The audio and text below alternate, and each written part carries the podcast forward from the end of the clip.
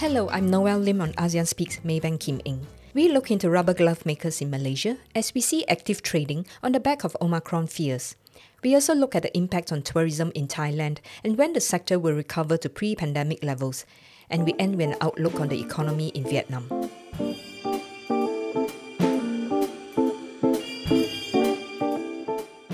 Wong Wei Sum joins us to make sense of the short term outlook for gloves. Are manufacturers expecting to see an increase in orders as a result of Omicron? we understand that they have not received significant jump in order or significant jump in ASP. So, so far, their clients have not responded on these latest variants or Omicrons. So, so far from the news uh, surface until today is only it, it just less than seven days. So, just less than a week. So, it is a bit too early to tell for now. But the glove makers are monitoring it closely. And if there is any spike in demand, they hope that it can help to slow down or at least stabilize the decline in ASP. So now ASP is around 30 to 32 USD in USA and about USD 28 in Europe. Although we think the new variants may slow down the decline in SP, we do not expect the growth stock to go back to the 2020 level for a few reasons. Firstly, uh, more supply now as compared to 2020. Secondly, we see many countries react very fast this round, and hence the new variant may not spread as bad as the previous one. And so far, not enough evidence to show that for the current vaccine are not working on the new variants. The third one countries are more well prepared this round with better SOP and also higher glove usage as compared to pre-COVID. So even with the spike in demand, Malaysian glove maker may not able to able to cope with the order due to labor shortage and stricter uh, SOP. At the moment, they're operating at just 70 to 75% utilization rate. In this case, we take a longer term view on SP and hence we maintain our negative stand on the sector. And we think that the recent jump in the share price uh, is driven more by sentiment instead of fundamental and hence we see it as good chance to exit. We also cross over to Maria Lapiz in Thailand to find out the situation with rubber glove maker STGT or Sri Trang Gloves Thailand as comparison. In, in terms of operation, uh, there is no visible impact of uh, this uh, variant on the demand. we would know if there is faster in STGT because Africa actually, Asia and Africa were the bigger markets in the third quarter when US was quite tough because of very strong competition as well as Europe. But uh, conversation with the company is that there is nothing visible relating to Omicron uh, variant at this point in time. And we maintain that uh, fourth quarter, the average price for them could land at around 34 to 35 dollars per 1,000 pieces. So um, no, nothing changed. Uh, we have a hold on this stock, by the way, because uh, it still looks good on the dividend. Uh, we are expecting prices to come down uh, next year, our base assumption, but this will be offset by about 40% growth in the volume. So the earnings uh, is lower, but not significantly lower from the 2021 drop. Wei Sum is uh, seems correct on this one in that uh, this is just a speculative uh, rally on the share price because in the physical market there is no matching change in the volume and in the price of the gloves. Still on Thailand, the stock market has seen active trading, also on concerns that the Omicron variant might spark border closures and lockdowns. Yuwanee Prommaporn comments on the potential impact.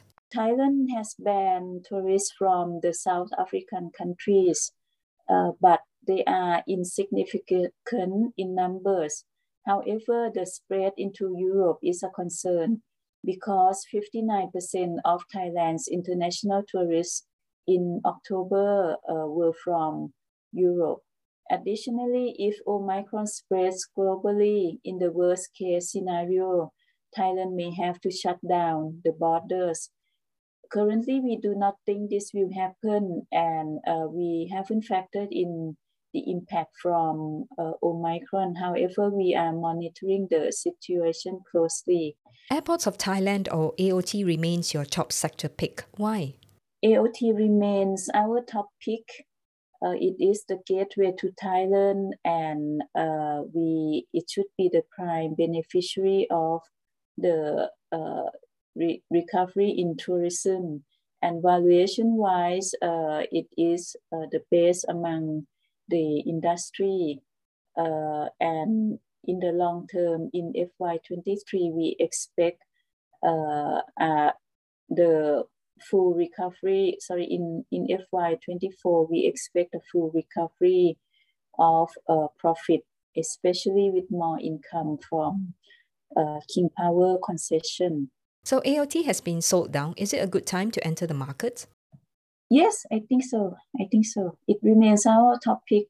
Well, let me elaborate a bit further. We think that Omicron could be quite serious, but it could be quite short term compared to the first wave and third wave in Thailand. Uh, for the reason that uh, first we have the vaccine and second we know uh, how to deal with you know COVID better. So it should be should be short term and uh, it should recover in the let's say uh, three to six months and and that's why we think AOT uh, should be very interesting for you to eat, to accumulate. Now we go to Vietnam. Its industrial production rebounded back into positive growth in November for the first time since June this year. It suggests that industrial activities are normalizing, Linda Liu reports. Rebound was across all major sectors, with manufacturing posting the strongest rebound, followed by mining, uh, and then electricity and gas. The manufacturing recovery was uh, led by electronics, uh, as well as improvements across most other um, non-electronics output. Electronics production rose by 8.5% after three consecutive months of decline. Non-electronics also continued to recover as output turned positive and strengthened across the board, uh, led by segments such as other manufacturing, rubber and plastic products, tobacco, garments, coal and refined petroleum products.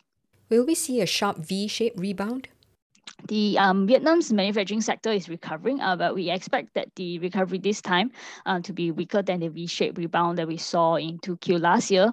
Labor shortages and supply chain disruptions remain a challenge to the manufacturers in the near term, although we think that um, such concerns may start to ease by early next year.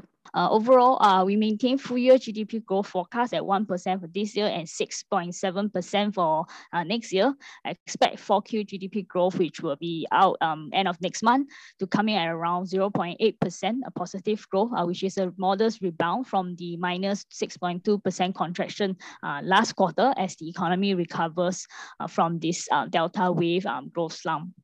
What's the downside risk that is still posed by COVID 19? COVID uh, remains the biggest downside growth risk and may complicate the recovery momentum heading into 2022. Uh, but we are we remain cautiously optimistic that risk of another round of strict lockdowns could be avoided as uh, Vietnam shifts towards this uh, living with COVID strategy amid higher vaccination rate. Uh, right now, vaccination already around 70% of the population vaccinated with one dose and 46% are fully vaccinated. Uh, base case for monetary policy, we expect the SBV to maintain the accommodative policy and keep refinancing rate on hold at 4% uh, this year as well as next year to support growth.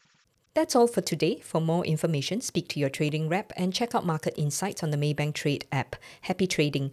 I'm Noel Lim on ASEAN Speaks, Maybank Kim Eng.